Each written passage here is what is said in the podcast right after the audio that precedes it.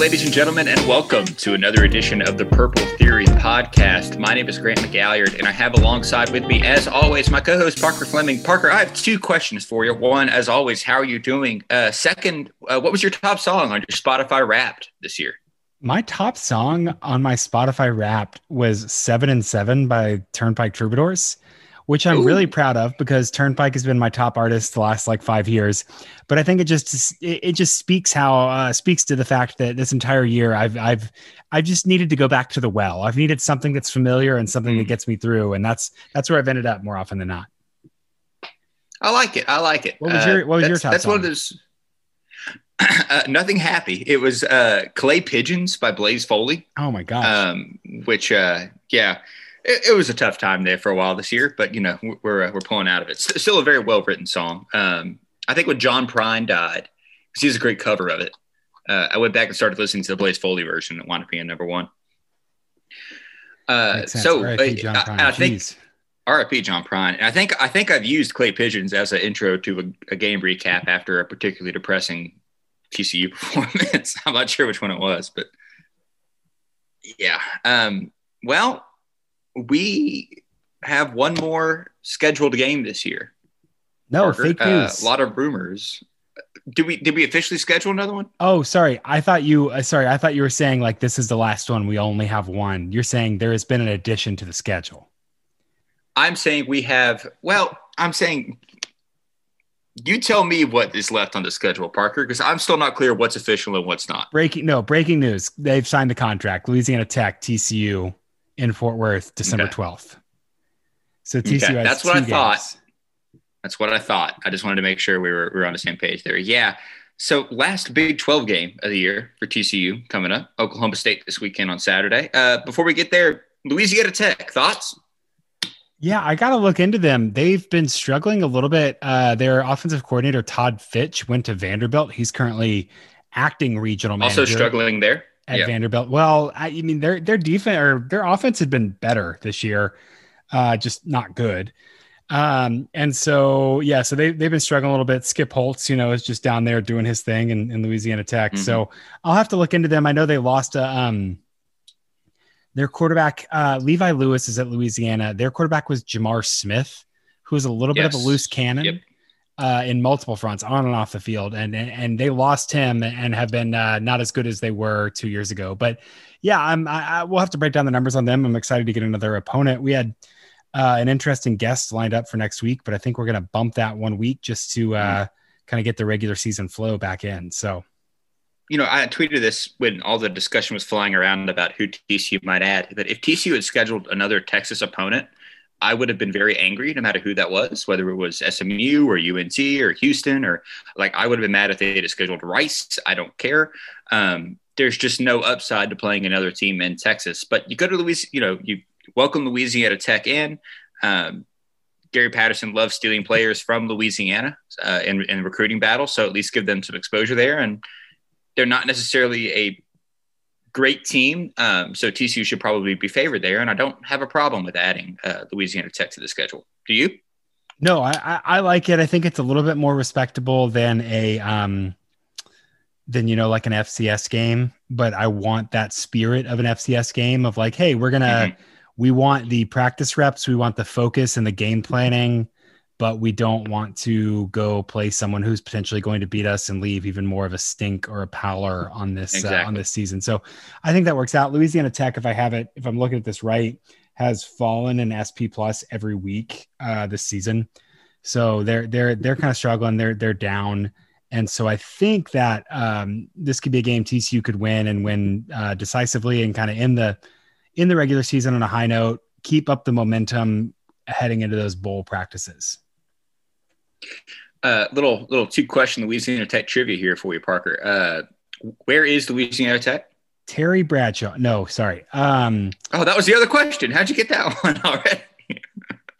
I think I've already talked about my 8th grade English teacher only having one book about football on her bookshelf, and that being Terry Bradshaw's autobiography, and me reading that like 6 times. Louisiana Tech is in Ruston, Louisiana. Very good. Which Very is good. About an hour and a half east of Shreveport on I-20. You have exhausted my Louisiana Tech knowledge. Congratulations. You may cross the bridge I think it's going to be good. And again, I'm always excited to watch TCU football. That's halfway a lie, but I'm glad we get at least 1 week more to pad the win total.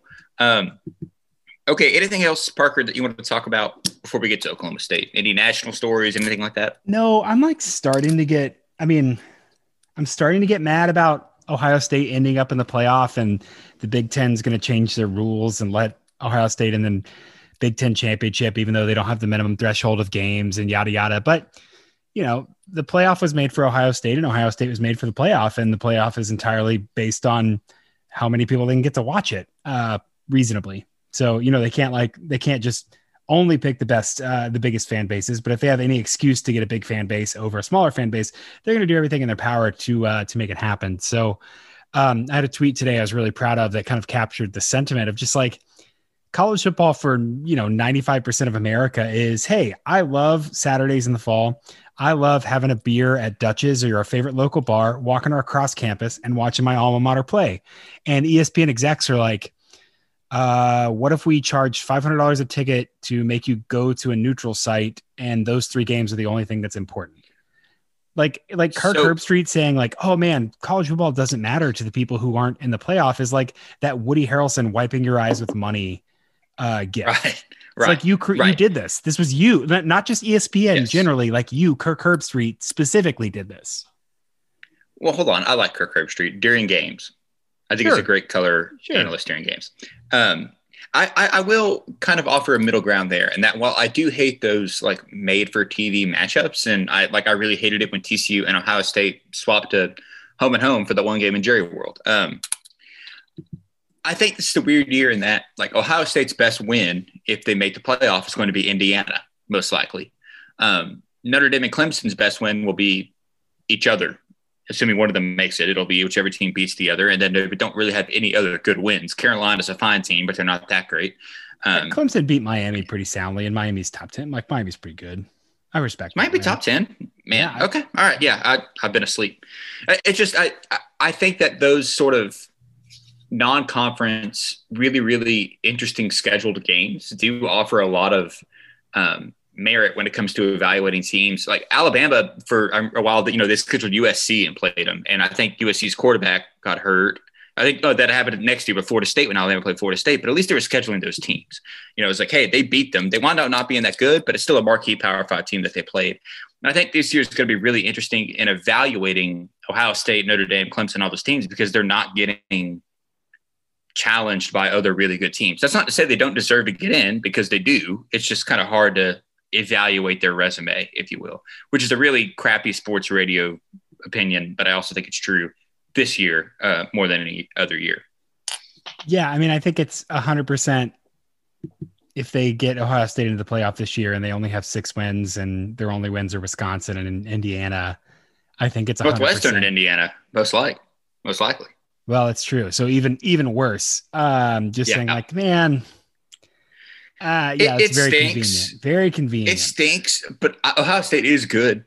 They are good. Like, they're a really good team. Absolutely. Ohio State was good in 2014. Ohio State also lost at home by multiple scores to Virginia Tech, who lost to James Madison. Like, some things have to matter, and they have to matter consistently, but they don't matter consistently. The only thing that matters consistently is when things are even close, we're going to go with the bigger fan base.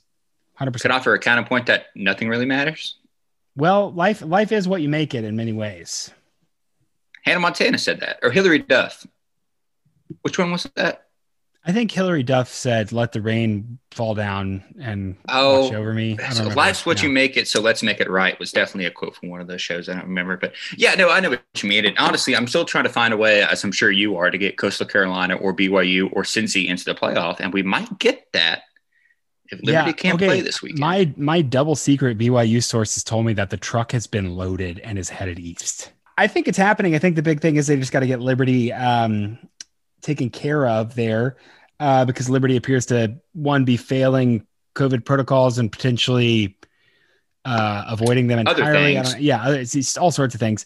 And so I think that would be one of the more fun college football things to happen in a long time, to get kind of – I mean, we've seen this year that college football scheduling does not require 6 years of notice. It doesn't require that I send a signed and notarized letter to your great grandfather who buries it in the ground and we dig it out 100 years later and then we play that year. And this is a great example of the kind of fun things that I don't want to say fringe because it sounds derogatory, but these schools kind of on the margin could do to potentially enhance their national profile. They're going to make a lot of money off these games. So I think this is really, really interesting for the future of the sport.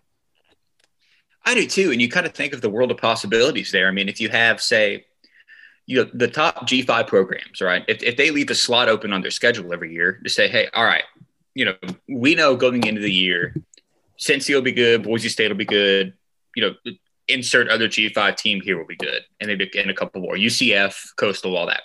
At the beginning of the year, leave a slot open on your schedule, and then about week 5, when you realize what the other contender is in the G5, say, hey, y'all want to play a game, and just go from there. I mean, because that's the only way some of these teams are going to get into the playoff is by beating everyone else and establishing themselves as the dominant G5 team. I think a late October open week where conferences enter into agreements, and I know the Power Five would probably never do this, but you could get the Mountain West, the American, the Sun Belt, and BYU with some contingencies if BYU's bad. They've had some down years, and say like, hey, we're gonna seed the top 4, and we're gonna play each other this weekend. And I think that would be a huge revenue driver, but it would also be a really, really good way to I think it would be good for the sport. I know that the G5 teams will never agree to a playoff because that's a de facto concession that they're never going to make the playoff, but you're never going to make the playoff. That's not happening. That's how things work. This year might be different just because things are so weird, but unless you start going out of your way to make it crazy, these things are not going to happen. I was about to say, if they don't make it this year, they're not going to make it any year. Can I also share this thought just hit me at the top of the head? If Coastal, I want Coastal to play BYU, but if Coastal plays Liberty and Liberty beats Coastal, Hugh Freeze might get a Power 5 job again. I think Hugh Freeze might be the outcome. Get a Power 5 job regardless. Hugh Freeze is getting a Power 5 job. I know. I just want to make sure that it happens. Not because he deserves it or that it's like the right thing, but it will be the funny thing. Well, there is no morality in coach hiring. Like I'm not going to sit here and pretend. You're right. So I'm not as worried about that. I'm just, in terms of storylines, like one, he can win. And I think there are plenty of places he would be hilarious at. Also, I will say I'm not defending anything he did. And anything that he got recruits, hooked them up with whatever. Mm-hmm. But I will say he was cheating at recruiting. He's slimy, but it's not like he was, I don't know that I want to go down this entire thing, but it's like, he's not Art Briles. He's not Bobby Petrino. No, he's not. He's a dick and he is slimy. Yeah. But I think there's a defined line between what he was doing and what, and those two. I think the hospital bed made it worse, if we're being honest. The hospital bed is just sheer comedy. I think he knows that was funny. I'm inclined to believe that Hugh Freeze knows that was funny. That's one of the best nights on Twitter I can remember. It's when he coached, or didn't even really coach, just watched a game from a hospital bed. He watched it on his iPad with his reading glasses on. Yeah. And to be clear, Hugh Freeze was not on the verge of death. If he was, we would not be making these jokes. He just rolled up to watch that game in a hospital bed. He very easily could have not been in a hospital bed. He did not need to be in one. Anyway, yes, so that would also be a very funny outcome. Okay, Parker, do we all continue to want to talk about coaches that are very funny at their current position, have done some questionable things moral-wise, and also are pretty good at coaching offense? I don't have anything else to say about Tom Herman, but if you wanted to start you want to shift this to Mike Gundy, sure. Right. I'd even draw a line between – I'd even draw – Mike, I'm not going to comment on the morality of Mike Gundy's decisions. I'm just going to say he's made dumb ones. That's the bubble I'm going to put that in. Yes, I think any sane person would agree. Strategically ill-advised decisions for someone in his position in his time and place is what I'll say about Gundy. Yeah, he's one of those coaches that the shtick has worn off. And I think we could say that as two people that run a podcast in which the shtick may have worn off. Yeah, I think that, like, I mean, it would be a different thing if he was beating Oklahoma like once every 4 years instead of once of every 19 or whatever. Like, yeah, winning carries a lot of problems. And when I worked at Big 12 Diehards, Gundy was a source of clicks. I mean, the man was a content machine. He took his shirt off. I remember at the basketball media days, it's like him and Mason Rudolph both pop top in Gallagher Iba Arena, and it was really funny, but now it's like, all right, man, like, hey, maybe, you know, the whole, you know, I'm a man, I'm 40 thing, that's great. The orangest video of all time, by the way. Gundy's a tan fella. His background was orange, his shirt was orange. Watch that video now. It is incredible to watch visually. It's an assault on the senses, and now he's just kind of a caricature that wins 8 games a year, maybe not. And never he never wins as few. He never wins few enough to like make it where he's had a bad season, but he perpetually never wins as many as he should have or should be. Or that, like, you think he does. I'm convinced, right? That he is chronically overprojected. Like, I don't know what it is with SP Plus, but I mean, SP Plus has them in the top 20 every year in the preseason. And I mean, sure, Gundy's like fine at developing, but also I just think they're systematically overrating the fact that he knows offense. I just don't understand. I think they're chronically overperforming. Like, so someone on Twitter, I can't remember who it is, but responded like, can TCU and Oklahoma State swap coaches? I was like, no, I wouldn't do that for $1 million. I wouldn't do that for anything. Not now, not fun, 5 years in the future, not 5 years ago. Like, no. Oh, God. It might be more fun, but TCU would lose more games. Mm-hmm. Depending on what your opinion of fun and your goals are. Gundy, I'll say this. For all of the stuff that we just said about Gundy, I watched a couple of Oklahoma State's games today, rewatching. That man, the guy does know how to coach offense. I mean, his plays are really entertaining. He knows how to spread the field. He has really actually pretty interesting run packages. He's not afraid to use the pistol, but he'll have his linemen like pull, run a lot of really, really interesting lineman stunts out of shotgun, out of pistol, all that. Carter Ware would fit perfectly in the Oklahoma State offense because they kind of use the cowboy position or the kind of fullback tight end hybrid type thing. And they're really, really smart with how they use that position to block and run out into short, flat passing routes and all that. The offense is a ton of fun to watch. It just doesn't always produce winning results. Yeah, and I think they're definitely humming this year with Casey Dunn, who's kind of a Gundy guy.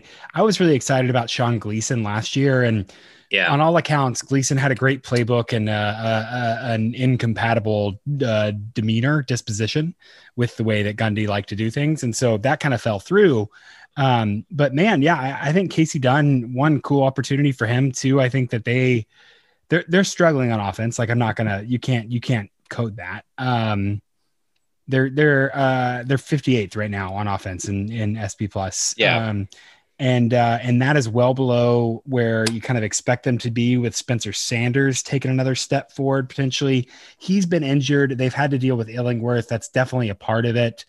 But yeah, so I think that they are kind of a weird team in that they're basically just really experienced on defense. And I don't know if that means good, but it does mean that they are playing well on defense.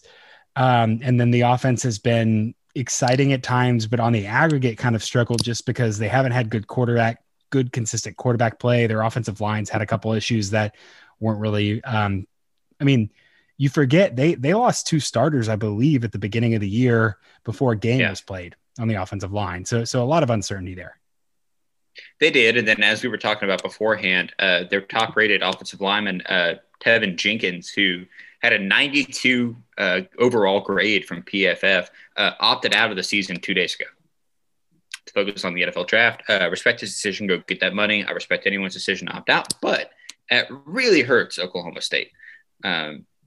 And yes, their offense has not been up to snuff, especially not the par for Oklahoma State historically. I do think Illingworth plays a large role in that. And also Sanders is still a redshirt freshman, right? Still adjusting. I think he's a redshirt sophomore. Sorry. He was a redshirt freshman last year, yeah. I promise I'm not an idiot. I get Spencer Sanders and Spencer Rattler mixed up half the time I talk about them, so you just got to bear with me. It is so confusing that there's two Oklahoma quarterbacks and they're both named Spencer. That seems ill-advised. Yes, and both have a very similar skill set, although Rattler is noticeably better than Sanders is. Sanders is a decent runner, though. Yes, so do you want to talk about the Oklahoma State offense? I'm going to go a little offense-defense here. Yeah, let's do that. I've noticed a couple things. So let me give some big picture stuff. So I have Oklahoma State only 81st in EPA per pass. They're equally at 81st in EPA per rush. They are 22nd in quality possessions. Granted, so I'm calling quality possessions first downs inside your opponent's 40. Okay. And so kind of scoring opportunities, or if you have a big play touchdown. So those are quality possessions. So they're getting a lot of opportunities, and it seems like they're kind of struggling on those, particularly on early downs, Grant. They're the 94th worst team in early downs, first and second down EPA. That is not unrelated to their preferred method of moving the ball, which is rushing. Oklahoma State is rushing the ball on 59% of their first and second downs. A lot of that is style and scheme. A lot of that is Spencer Sanders' underdevelopment as a passer and him being more prone to rushing, very similar to what we see like from TCU. And so those two things combined, and Oklahoma State is rushing the ball perhaps more than they have ever. Which is just kind of weird. I would throw. Well, that's true. Well, Barry Sanders getting holes blocked open by Doug Meacham, which is a fun fact that you forget. Same on the same team at the same time, starting Thurman Thomas, Barry Sanders, Mike Gundy, Doug Meacham. Wild, just wild. Oh, Pokes. I almost pulled up that 1988 season from Barry Sanders just to read the stats on this podcast to fill time. Well, I spent an embarrassing amount of time this afternoon trying to find a picture of Doug Meacham from that team. And I cannot, because he was an offensive lineman and now he is like svelte. And so I thought that would be a great podcast idea. If I could find a picture of him on that roster, be like, man, you were chunky and big and you're like living as a human. Because it's not just the weight loss after being an offensive lineman, but it's like your joints and your knees and your lower back just carrying that much weight and that much stress and playing offensive line. And so I was like, man, I would love to talk to Doug Meacham about like how he went from offensive lineman to I found him in pads. Yeah, I think I saw one or two, but nothing that I was like, oh, this is like the interesting. Oh, this is clearly Doug Meacham. Yeah. I forgot he was a lineman on that team. That is nuts. He actually coached offensive line at Oklahoma State for a little bit. He did. I had a lot of pictures of him there. If I'm not mistaken, Chad Glasgow also has an Oklahoma State connection. I think he coached there for a little bit or went there. I think he did. Did you see this is great. Podcasting is a visual medium. Did you see the picture of him, black and white, looking into the camera at Oklahoma State? No. You have to send me that one. I didn't see that. Okay, I will text it to you. Also, there's a picture of him coaching where he looks like Evan Felker of Turnpike Troubadours. Interesting. Yes. Okay. I'm sending you the black and white picture now. Yes. So Oklahoma State running the ball more than really they ever have. Chuba Hubbard, obviously, okay, like we joke about him a lot. He is a decent and good running back, but they also have Desmond Jackson. They have LD Brown, guys like that can pick up the slack when Hubbard is not in there. And then Sanders is pretty capable on the ground as well. So while, yes, you're going to get more yards passing, while Oklahoma State does have a talented receiving core, they also have good running backs. So I could see them wanting to get involved. They probably are relying on that a little more than they should.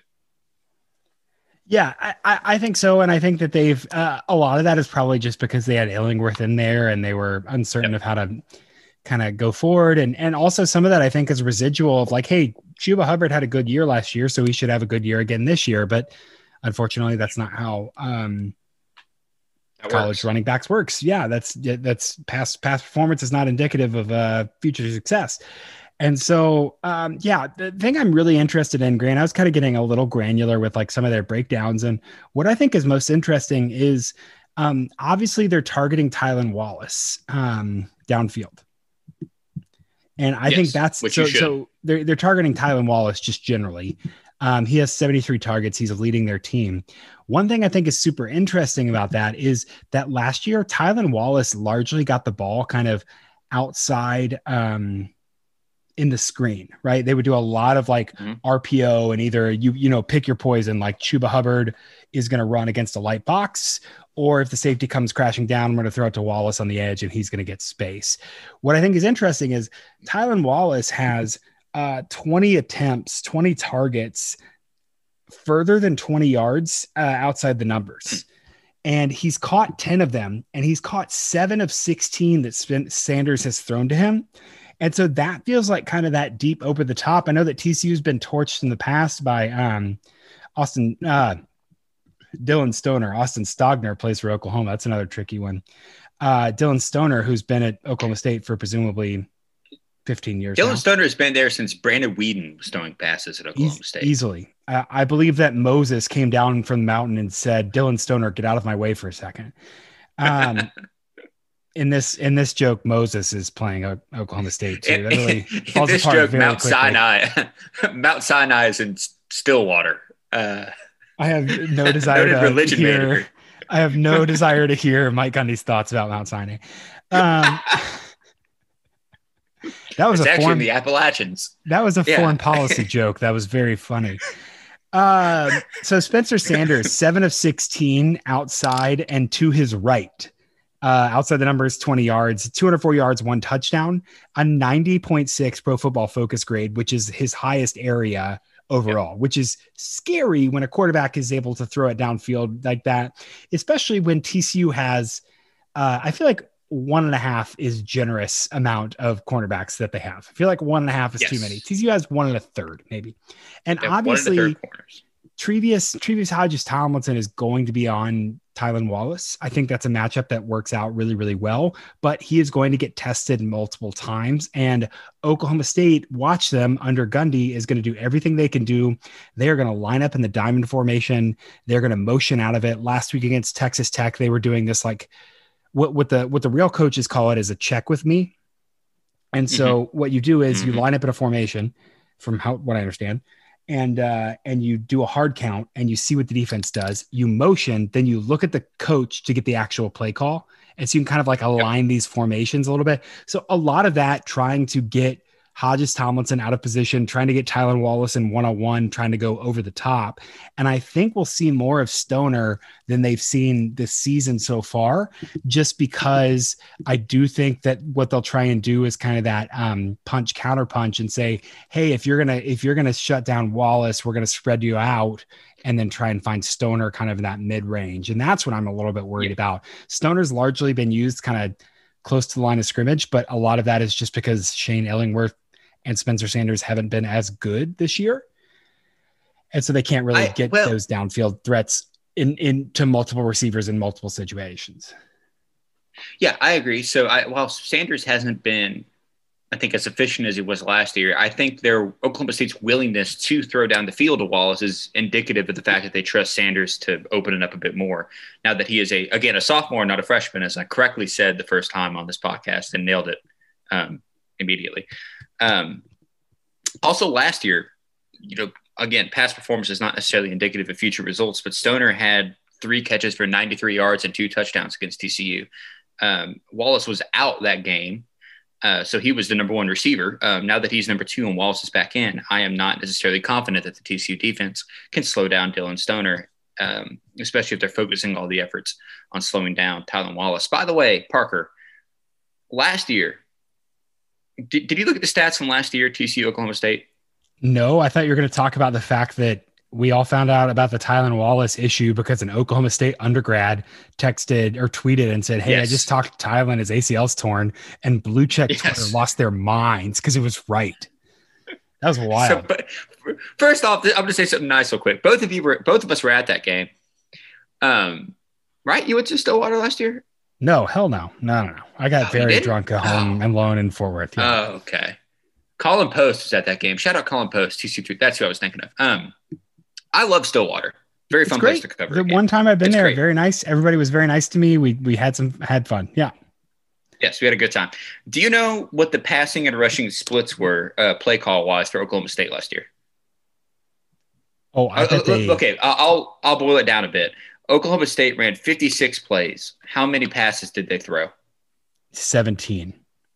15. They ran it 41 times. Yep. Because that second half, insane, man. That second half was like 17 because TCU drove all that second half, and they really would have won the game if I guess he's gone. So whatever. Picks. Well, no, we were happy about the Duggan picks, remember, because he hadn't been throwing the ball downfield all season. That's true. Right, like that's how messed up last year. Was. We were. Thank you for letting him throw downfield. TCU was driving, and John Stevens Jr. put the ball on the ground, like. He was getting tackled, and he was holding the ball like a loaf of bread, and he literally just bounced it off the ground and gave it to Oklahoma State. It's terrible. He did do that, yes. Okay, well, that's a good transition sort of into Oklahoma State defense. Wait, I should rattle off some basics. I'm so bad about the basics of the defense. And these are stats we did. So what's interesting is their rushing success rate is 39, which is 102nd in the nation, but their explosiveness is 47th. So like they're just adhering to the adage that explosiveness is a function of volume, which it is to some extent, but they're rushing a ton, and it's super, super not going. Like power success rate is 81st, stuff rate is 85th in the nation. They are not rushing the ball well. They're just rushing the ball a lot. In the passing success rate, only 42%, and that's 63rd. And so I think there's some real glaring inefficiency. I think this team is more similar to Kansas State on offense than you want to believe, kind of knowing Gundy and knowing Kleiman. And that's kind of the offense we're going to see is this hoping they can break something big, having those downfield threats. But a lot of this is going to be kind of this inefficiency on both sides of the ball there. And so that I think is super interesting. If you look at kind of their, I'm always interested in like who's top targets, and Wallace has 73 targets, and Stoner only has 37.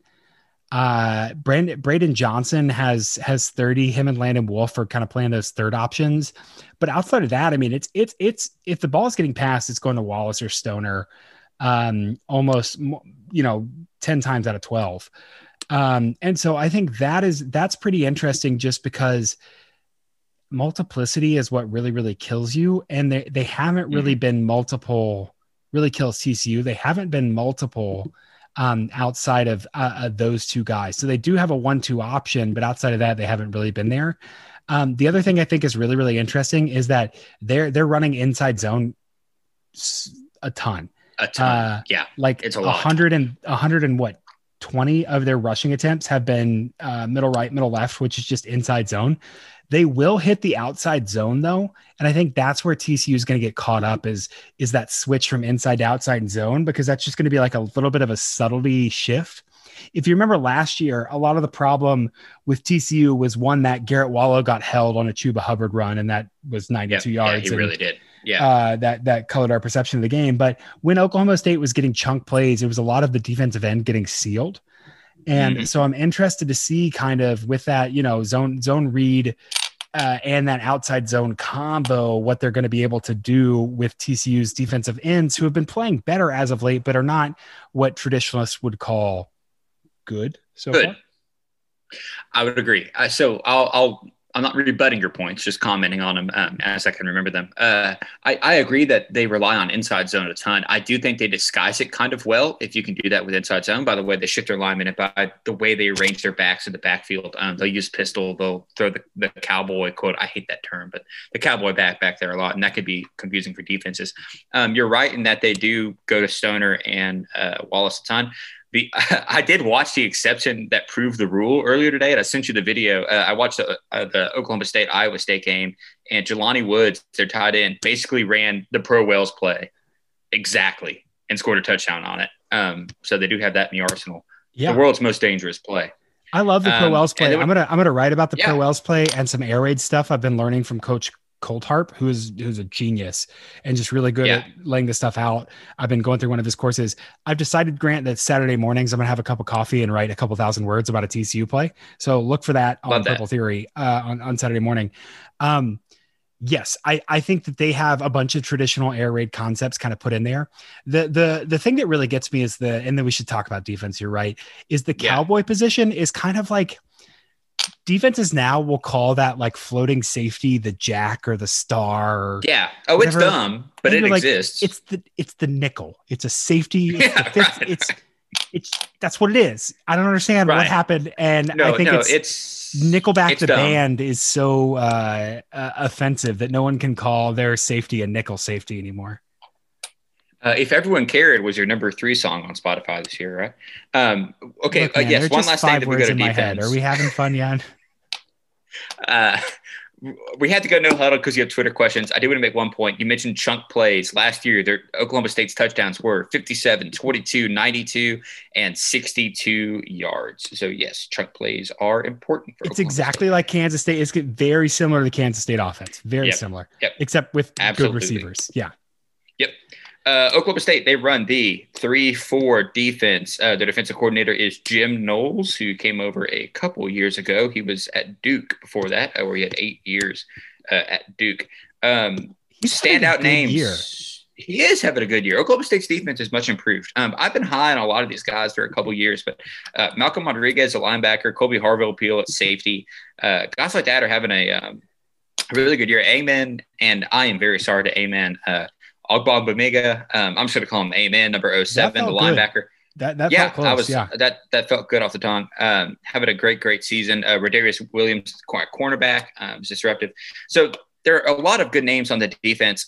I have an old man yells at cloud comment, similar to your cowboy comment. Can I get that off real quick before we go any deeper? Please do. Okay.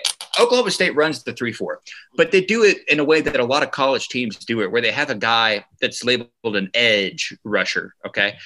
And so they'll run a 3-4, but it's basically a 4-3 with the edge rusher standing up at the line of scrimmage to a 2-point stance.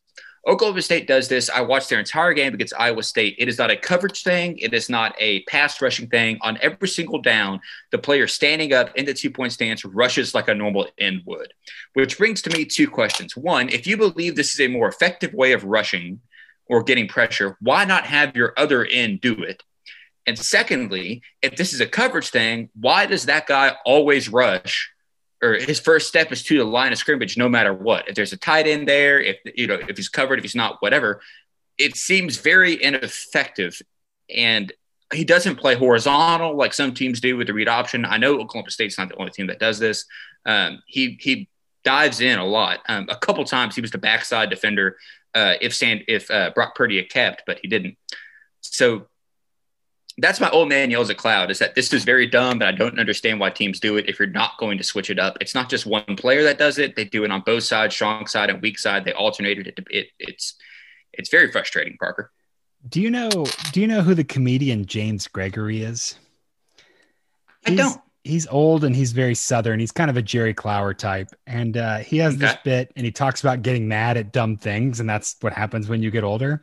Mm-hmm. And he says, there's just some things that ought to be yellow, and damn it, mustard is one of them.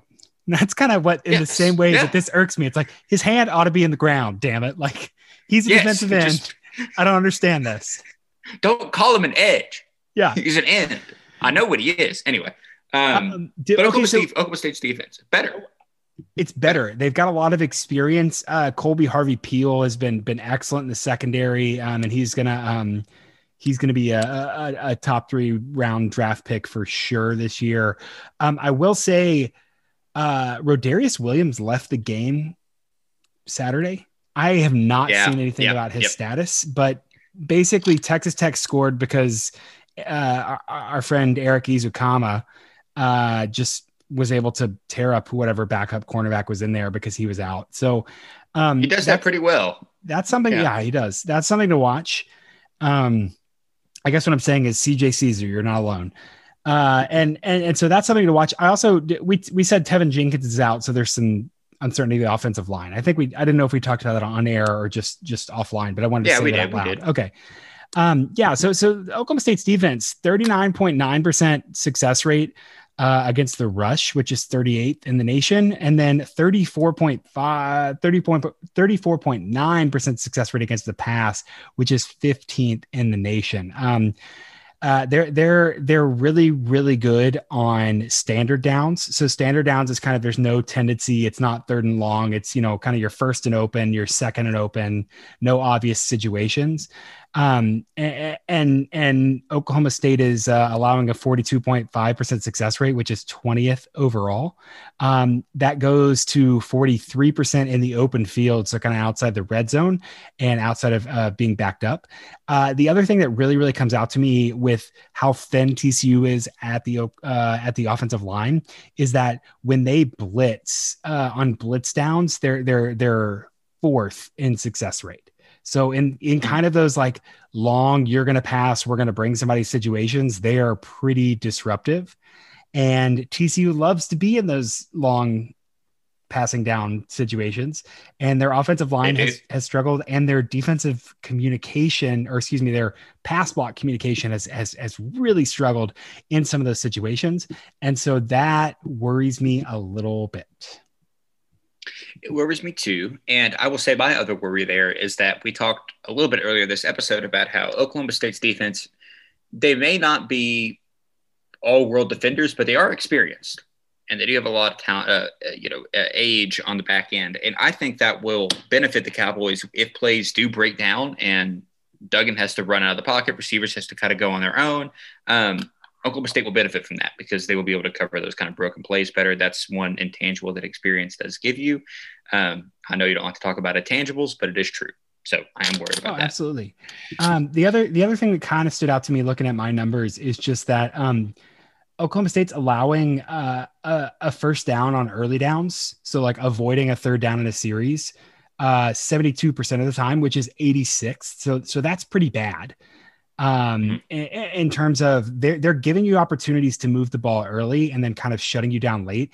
Third and fourth down success rate, they're sixth in the nation, 31%. And so I'm counting that, Grant, as that's something that I've played around with that I kind of think I like here is if you fail on a third down, but you succeed on a fourth down, I give you 1 out of 1. But if you fail on a third down and punt it, or you fail on a third down and you fail on a fourth down, I give you 0 out of 1 or 0 out of 2. So just kind of double counting those there, or not double counting those, but saying, if you try to extend a drive, what's your rated extending drives? And they're sixth in the nation at preventing that. TCU is 37.5 on third and fourth downs, 96th in the nation. So if TCU can't take advantage of these early downs, if they can't get ahead of the chains, if they're running inside zone for 3 yards on first down, it's going to be a long day because Oklahoma State in third down situations and in those blitz down situations is just lethal. I'm going to say something that's very reductive.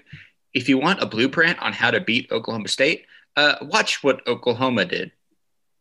I know the answer there is kind of just like have 5 stars, but it's also like, hey, that's how you break down that Oklahoma State defense. Because I was going to watch that game to prepare for the TCU Oklahoma State game. And then I thought, A, I watched the first half of that game, so I remember what happened and kind of the overall thing. And B, TCU's not going to do any of that shit. So there's no point in comparing them.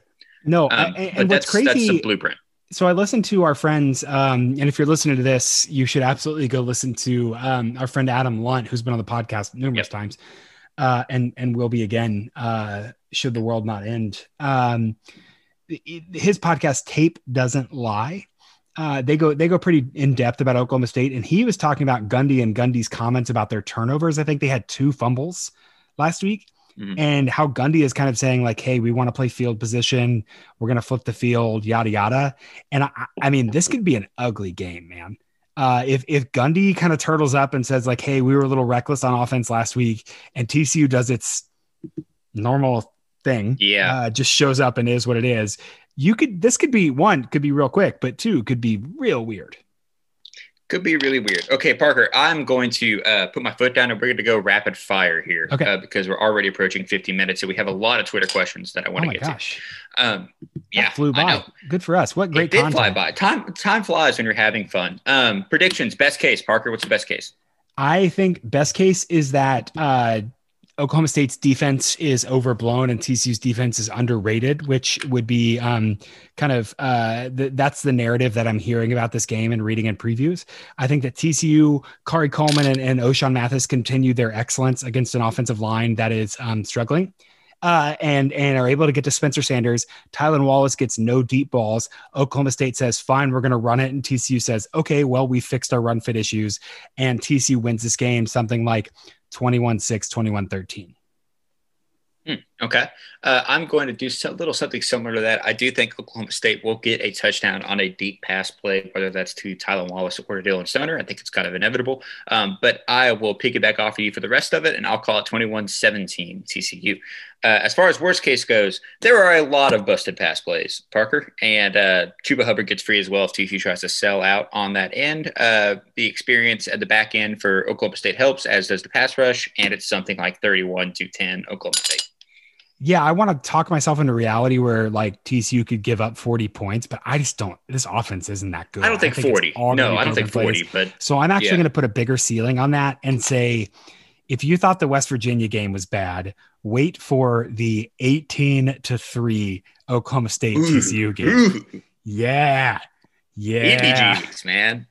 Yeah, I'm sorry for calling that into existence. I'm sorry for putting that in the universe, but man, it would be real bad. It's going to be terrible. What do you think is actually going to happen? So my model has it pretty close, has Oklahoma State 51% win probability, has Oklahoma State only scoring 18 points against this TCU defense, and has TCU scoring just under 15. So if I round that up, we're basically saying under 20 points for each team. And we're saying a 3-ish point margin, and that feels about right. So I'm actually going to bump that up a little bit and say 21-18 Oklahoma State. Okay. I'm feeling frisky tonight. I'm going to go ahead and call a TCU win here, but I'm going to say it's going to be a field goal laden game. Give me 23-20 TCU. What have the past scores been like? What's the craziest they've been past weird score? Because I'm trying to think, like, so, this has always been kind of an offensive game, like 2018 with TCU 42-9, a ton. Let's see, 31-24. Last year was 34-27. They haven't had any like really weird scores. 45-29. Oklahoma State beat TCU in 2015. 31-6. That game was awful. 44-31 was the really funny interception. Oh, no, that was 2018, 31-24. So no, like, weird scores or anything. Interesting. Yeah. So all right around that, where it's kind of like, hey, the offense wins a couple and the defense generally kind of holds. Cause that's, 31 points is less than 2.7 points per drive generally, if we're just kind of, I think this will be a little bit lower scoring than kind of their average for sure. So. Yeah, I agree. Okay. You want to do Twitter questions? Yeah. What do we got? One, how about my Photoshop job, man? I'm really proud of that. Well done. We have several Apollo Creed themed questions we need to get to. So just prepare for that. Okay. From our friend at Yale. I'll talk MK. About Rocky as long as you let me. So, did you know that all the clothes to save money on this shoot, all the clothes in the first Rocky movie came out of Sylvester Stallone's pocket, like his closet. Literally, I did not know Sylvester Stallone was given so many opportunities to sell the movie for a ton of money. And he said, no, I'm Rocky. Like, I'm not selling you the script. I'm selling you the script with me acting in it. And so, they did all sorts of stuff to save budgets because he took way less money for it so he could play Rocky. I did not know you were such a big Rocky guy. Oh, big fan. One of my dad's favorite lines is, I think it's Rocky 5, the worst of the Rockies, but it's he's about to fight Tommy Gunn in the street, and that did happen. Polly, or not Polly, Mickey, whatever, one of them asked for help, and he goes, oh, it's Polly. He's like, hey, do you need help? He goes, it's not a pie eating contest. So is that Polly or Mickey? Anyway, that's one of my dad's favorite lines. That's definitely Polly. Mickey's dead by that point. Polly. R.I.P. Mickey's dead, but I get the two confused. Yeah. R.I.P. Mickey. From Yell MK, 3-part question. Does it matter if Chuba plays, or does OSU use backs interchangeably? It matters like 2%. Chuba's good, but I think they'll still use their backs interchangeably. And LD Brown is pretty decent.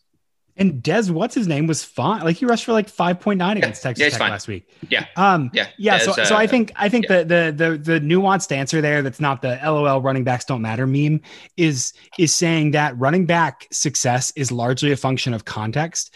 And so Chuba Hubbard versus I think his name is Dez Jackson. Desmond Jackson, yes. Chuba Hubbard versus Jackson is just shifting the mean of potential outcomes up a little bit. But on average, your kind of median outcome is not going to change very much. It shifts your possibilities, but it doesn't really, not in a way that's going to dramatically change the outcome of the game. Right. To use an earlier example, this is not Barry Sanders. It's not. Name a tradition dumber than the OSU student paddle slap. Trick question, you can't. Fair. It is very dumb. I will also give a shout out to the Baylor line, which is Baylor a line tradition, is very bad. It is very dumb. I'm drawing a blank because there was one earlier today I thought about. The Cameron Crazies, but that's just a personal hatred. That's objectively awesome. You're biased. Nerds just painting themselves blue and white. It's fantastic. I'm doubling down on this. Texas State has a catchphrase other than Bob'em Cats, and that is the lamest. That's lamer. That's dumber than the paddle slap. So what I like is Texas State. When a lot of my friends with Texas State, I've been in their graduations, and when they graduate, they jump into the river there that runs through campus, and all of them hate it. No one's excited to do it. They're like, all right, got to jump in the river now in my graduation robe, and then hop in. It's very dumb. And then finally, which coach would you prefer to spend a long evening with? Old fashions, guitar by the fire, stories of the days of yore between Patterson and Gundy. Patterson knows how to play the guitar, so I'll take Gary. I bet he knows Tulsa Time. Oh, I guarantee Gary Patterson would sing Tulsa Time for us. You're not taking Gundy. Here's the question. Like, honestly, if I'm an Oklahoma State fan, I'm probably answering this differently, and I understand that. But, like, I know everything about Mike Gundy that I need to know at this point. And I know most of what I need to know about Gary Patterson. I'm just more fine with Gary than I am with Mike. So that's fair. Okay, from at Midnight Dorifto, Team Radar Love. Does anyone keep statistics on the success rate of trick plays? Feels like we always have some silly double reverse that will run for plus or minus 1 yard every game if it isn't Newt in the backfield. And I'm curious if there's any numbers to back that up. Shout out again to the Oklahoma State trick play that cost them the game, which I will never, ever forget for being very funny. I feel better making fun of this now that Carter Ware has a touchdown, which I'm so happy about. But TCU against Oklahoma ran the monster formation where they had three linemen in and their two tackles were split out wide. And they threw a 12-yard jump ball to Carter Ware out of that. TCU just has some baffling trick plays. I will say that people are probably using trick plays too often. On average, this is something you could empirically look at. I have a little bit of data I can do something with about this. And so maybe I'll just do it TCU centric, but this is definitely probably an offseason. This is an offseason question, I think, but it does feel like TCU runs kind of quote unquote trick plays at more inopportune times. The counterfactual there though, is like you think about Iowa State in 2014, TCU was struggling to score. So they ran that kind of Boykin listen be thrown back that they had run 4 or 5 times. And here's the thing. It doesn't really matter if it's a trick play, if your athletes are way more talented than the other team. TCU was going to end up running over Iowa State regardless. I guess that was 2015. I'm sorry. It was 14. No. The year they almost went to the playoff. Okay, yeah. So whichever one that was. 59-3. Yeah. They struggled to score at the beginning and they ran a trick play. And so I think you kind of look at three situations. If you're way better than the other team, you're going to run a trick play and it's probably going to be successful because you're way better than them and you shouldn't run a trick play. If you're way worse, it's probably also going to fail. And if they're even, maybe you'll have an element of surprise. I think quote unquote trick plays are probably overused. I think they're overused. I think my favorite result of a trick play is an 8-yard completion because it's like you went through all that work to get an out route. Mohamed Sanu in the NFL played for the Bengals and the Falcons and all that. I think it's on a roster somewhere. And he used to be a quarterback in college, I think. He's a receiver now. But any team that had him would put him in and be like, all right, we're going to run the Wildcat. And then Mohamed's going to throw it. And then half the time it broke down and he just threw a 5-yard out. It's like when you could have had an actual quarterback to that. Anyway, that always makes me laugh. I think with the Darius Davis reverse, or it was like a jet sweep pass or something against Kansas. The announcers literally said that was a lot of work for a 7-yard gain. I'm like, well, yeah 7 yards, exactly. Like awesome, but it was, you're right, it was a lot of work for a 7-yard gain against you could Kansas. Also just run inside zone. From Matt Jennings, who is the Apollo Creed whose death is motivating Gary in this grudge match? Justin Fuente? I had a lot of terrible answers that came to my head. I'm glad I didn't say any of them instinctively. Justin Fuente is about to be a casualty, so that could definitely do it. I've got to think about this. Who did Gundy kill in an exhibition match? Gary Patterson. Man, I want to have something clever for this, but I don't know. I don't know that I do. I don't know if I know. Mike Collins. It's Mike Collins. That's the answer. You're right. I can't believe I didn't think about this. This is Mike Collins. Yeah. Mike Collins did nothing wrong. This back-to-back right here is the Mike Collins vengeance tour. 1 for 1, baby. Let's see. We're going to hop into the DMs now. I assume you have some. I'll go ahead and do mine from @TroyWheeland. RIP 3715 Shelby Youth Hostel, where we used to live together. Rocky said, yo, Adrian, I did it after his fight against Apollo Creed. Little slightly different question here. Who would Gary call out in similar fashion if TCU wins? Jerry Kill. Yeah, yo, Jerry, we did it. I don't know. Given the press conference, I can't believe we didn't read that at the beginning of the podcast. Wasted opportunity. the entire testimony of the press conference. Maybe he would just call out me at this point. I don't know. Yo, Parker, I did it. Gosh. I'm going to write a book about my long friendship with Gary Patterson after this season. Jerry Kill is a good answer too. It's a good one. I have a couple. So Clint Foster asked what the worst hairstyle Coach P could have, and I don't have an answer for that, but I will just take an opportunity to give some free press and say Clint's been doing these reaction videos, and the self-confidence it takes to just film yourself for like 10 minutes and do a bit is very impressive to me. And they're funny, and they're like good, concise, kind of alternate ways to look at a game. So check out Clint and his TCU reaction videos. I think I retweeted the Kansas one that was pretty funny recently. Do you think, because Patterson's hairdo now is not good? The delegate from the Democratic People's Republic of Stats of War has no comment on this issue. I'm saying I would take his now over Gundy's. I think Patterson's has gotten better. I think he was mushroom top for a little bit. Yeah. 2014 Patterson is tough to look at. I want to see him with the Jamie Dixon slick back and just like transplant on there and see what the hell that turns out to be. And well, do you remember this? So this was like year one. Gosh, this is niche, but we're gonna talk about TCU basketball, I think. So we'll get there. But Jamie Dixon in year one, like evidently got a purple coat, a suit coat on back order, because it was like 7 sizes too big. He was huge. Yep. He looked like a guy from like Big Bad Voodoo Daddy or whatever, like 1990s like ska jazz band. It's like the shoulders were like out to here. I just have no idea. So Jamie Dixon fronting for the Mighty Mighty Boston. That's like, yeah. So. I think I have 2 more. So one another funny one and then a serious one and we'll get out of here.